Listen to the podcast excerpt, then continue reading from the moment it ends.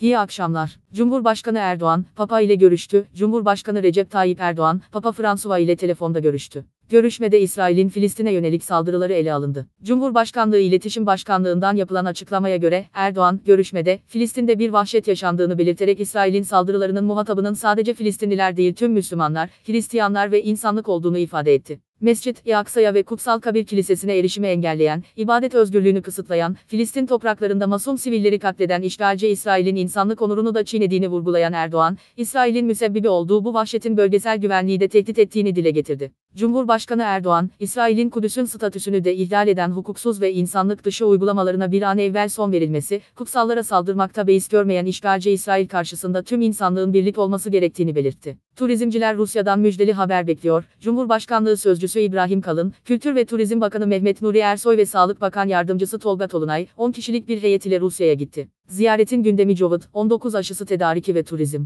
Moskova'da muhatapları ile görüşecek olan Kalın, Ersoy ve Tolunay, Rusya'dan Türkiye'ye uçuşların yeniden açılması ve Haziran'da gelmesi beklenen Sputnik ve aşısı ile ilgili Türkiye'nin taleplerini iletecekler. Bütçe Nisan'da 16,9 milyar TL açık verdi. Merkezi Yönetim Bütçe İstatistikleri açıklandı. Buna göre bütçe Nisan ayında 16,9 milyar TL açık verdi. Geçen sene aynı ayda açık 43,2 milyar TL olmuştu. 2021'in Ocak-Nisan döneminde bütçe 5,9 milyar TL fazla verdi. Nisan'da merkezi yönetimin vergi gelirleri, geçen yılın aynı dönemine göre %55 artışla 49,1 milyar tilden 76,3 milyar tilye yükseldi. Genel bütçe gelirleri ise 44 artışla 65,2 milyar tilde 93,8 milyar tilye yükseldi. Bu dönemde harcamalar ise sınırlı bir artışla 108,4 milyar tilden 110,7 milyar tilye yükseldi. Faiz harcamaları da bu dönemde 17 milyar tilden 18,6 milyar tilye yükseldi. Cumhurbaşkanı Erdoğan, esnafa yönelik yeni destekleri açıkladı. Cumhurbaşkanı Erdoğan, bugün kabine toplantısının ardından esnafa yönelik yeni destekleri içeren paketleri açıkladı. Cumhurbaşkanı Recep Tayyip Erdoğan başkanlığında toplanan kabine toplantısı yaklaşık 4 saat sürdü.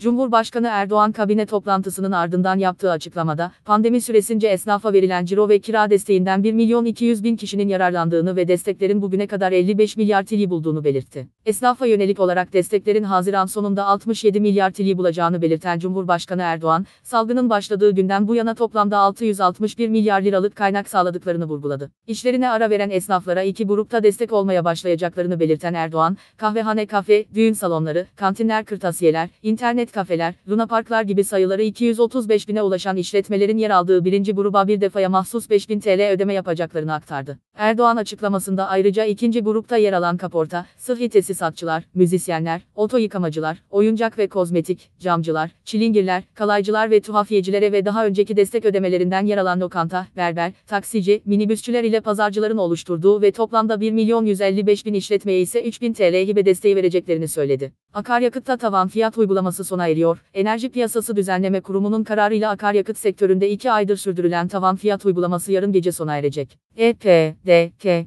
NİN, akaryakıt dağıtım şirketlerinin fiyatlarda gizli zam yaptığını tespit etmesinin ardından 18 Mart'ta yürürlüğe giren tavan fiyat uygulaması, 19 Mayıs saat 0 itibarıyla sonlandırılacak ve fiyatlar uygulama öncesinde olduğu gibi serbest piyasa koşullarında belirlenecek. Fitch merkez bankalarına dijital para uyarısı, Uluslararası Kredi Derecelendirme Kuruluşu Fitch Ratings, merkez bankalarının dijital para birimlerinin olmasının ileride ülkelerin bu para cinslerinde yardım, teşvik paketleri sunulabilmesine imkan tanıyabileceğini belirtti. Fitch'ten yapılan açıklamada, merkez bankaları tarafından genel amaçlı dijital para birimleri oluşturulmasının perakende sektöründe, otoriteler tarafından desteklenmiş nakit dışı ödeme seçeneğinin sunulabilmesi açısından önemli bir potansiyele sahip olduğu vurgulandı. Açıklamada, gelişmekte olan ülkelerdeki bazı merkez bankalarının dijital para birimleri oluşturulması yönündeki adımlarının esasen bankacılık hizmetlerinin adiren kullanan kesimi finansal sisteme çekmeyi, maliyetlerin azaltılmasını, hız ve ödeme gücünün artırılmasını hedeflediği kaydedildi. TikTok'un sahibi, ticarete başlıyor. TikTok'un sahibi olan ByteDance'in kurucusu ve başkanı Zhang Yiming, Çin'de ticaret sektörüne girme kararı aldı. Çin Uluslararası Radyosu'nun haberine göre, şu anda ülkede 1 trilyon 700 milyar dolarlık hacme ulaşan online ticaret sektörüne etkili bir giriş yapmaya hazırlanan ByteDance, Xiaomi'nin kurucusu Lei Jun gibi sponsorlara başvurdu. Zhang Yiming, sahibi olduğu TikTok aplikasyonunun yarattığı trafikten yararlanarak, kısa videolar aracılığıyla ürünlerini dolaysız olarak pazarlamayı düşünüyor. Ayrıca firma borsaya girmeden önce yeni yatırımcılar çekmek için yine aplikasyonlarından yararlanmayı düşünüyor. Öte yandan ByteDance, ekibine yeni bir hareketlilik kazandırmak üzere kitlesel istihdama yöneldi. Bu çerçevede 1900 yeni işe alım yapılan şirkette, şimdi de 900 yeni eleman için alımlara başlandı. Şirket, sanal butiklerinde yine video kullanarak ürün lanse edecek. BIST 100 endeksi günü 0,9 puan yükselişle 1454,25 puandan kapattı. Saat 19.30 itibariyle dolar 8 lira 31 kuruş, avro ise 10 lira 11 kuruştan işlem görüyor. Kun içerisinde Google aracılığıyla yaptığı aramalara göre internet kullanıcılarının gündemi şu şekilde sıralandı. 1. EBA 2. Bitcoin 3. HES kodu alma 4. Sedat Peker kimdir?